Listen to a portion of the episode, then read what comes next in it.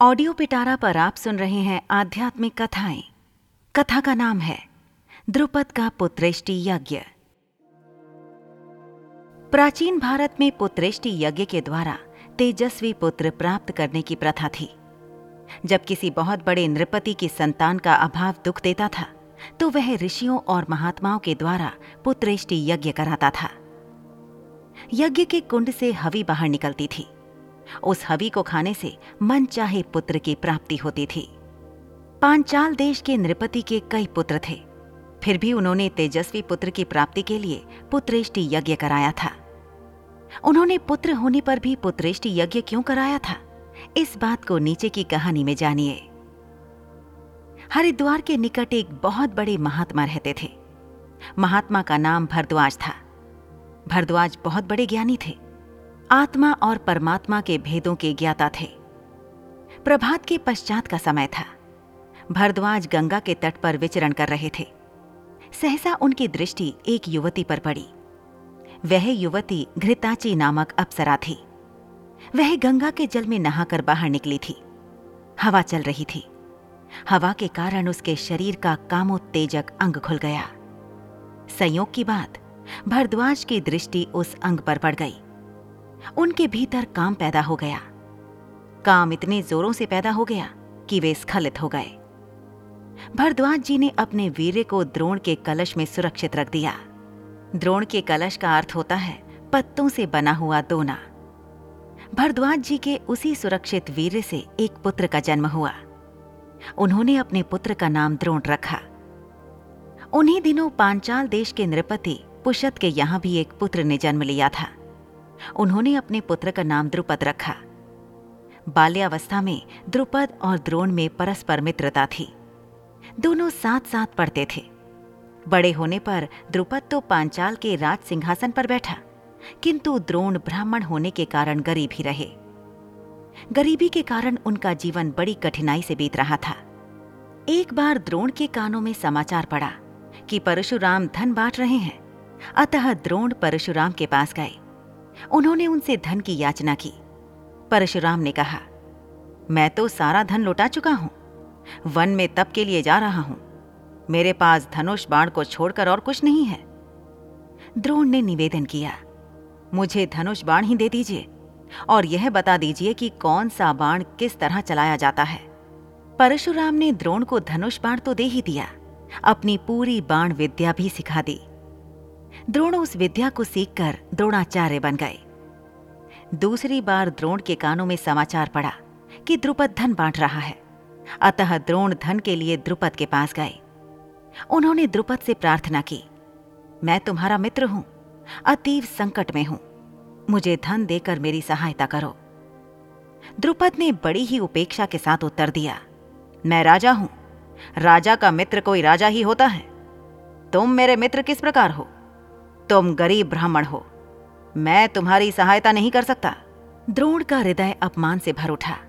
वे द्रुपद से बदला लेने का निश्चय करके लौट गए।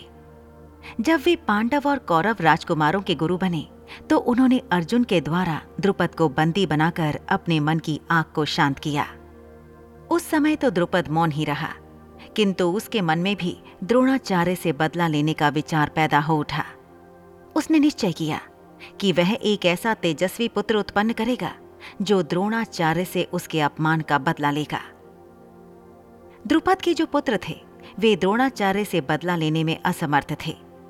अतः द्रुपद ने पुत्रेष्टि यज्ञ द्वारा महान तेजस्वी पुत्र को पैदा करने का संकल्प किया। पुत्रेष्टि यज्ञ कराने के लिए वह महात्माओं की खोज करने लगा। गंगा और यमुना के किनारों पर घूमने लगा।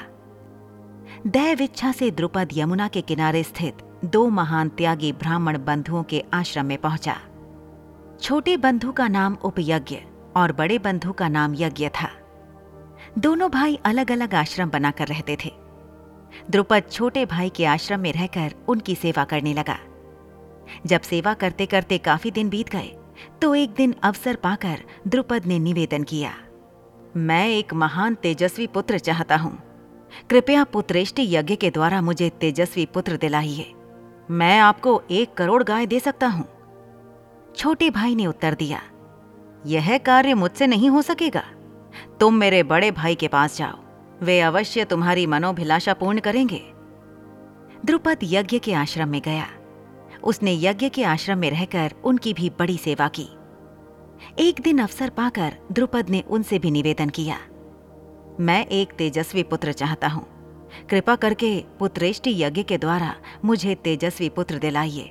मैं आपको एक अर्बुद गाय दे सकता हूँ। यह द्रवित हो गए। वे पुत्रेष्टि यज्ञ करने लगे। जब यज्ञ पूर्ण हुआ तो उन्होंने एक हवि तैयार की।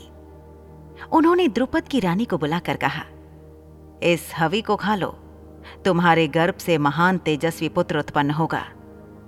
द्रुपद की रानी ने कहा मैंने अभी स्नान नहीं किया है। स्नान करने के बाद ही हवि ग्रहण करूँगी। रानी स्नान करने के लिए चली गई। यज्ञ उसकी प्रतीक्षा करने लगे। जब रानी के आने में देर होने लगी तो उन्होंने उस हवि को यज्ञ कुंड में डाल दिया। आश्चर्य! यज्ञ कुंड से एक बालक और एक बालिका प्रकट हो उठी। यज्ञ ने बालक और बालिका को द्रुपद को सौंप दिया। उन्होंने कहा, राजन, इस बालक का नाम धृष्टद्युम्न होगा। यह आपकी अभिलाषा को पूर्ण करेगा। बालिका का नाम कृष्णा होगा। इसे लोग द्रौपदी और पांचाली भी कहेंगे। इसके ही द्वारा कौरवों का सर्वनाश होगा। द्रुपद ने बड़े प्यार से बालक और बालिका का पालन पोषण किया। समय आने पर यज्ञ का कथन सत्य सिद्ध हुआ। महाभारत के युद्ध में दृष्टद्युम्न के हाथों द्रोणाचार्य मारे गए थे। द्रौपदी ही कौरवों के विनाश का कारण हुई थी। यदि दुशासन भरी सभा में द्रौपदी को नग्न करने का प्रयत्न न करता तो महाभारत का युद्ध न होता। और यदि महाभारत का युद्ध न होता तो कौरवों के वंश का दीपक भी न बुझता। पर होनहार को कौन रोक सकता है? जो होने वाला होता है, वह होकर रहता है। ऐसी ही इंटरेस्टिंग किताबें कुछ बेहतरीन आवाजों में। सुनिए सिर्फ़ ऑडियो पिटारा पर। ऑडियो पिटारा सुनना ज़रूरी है।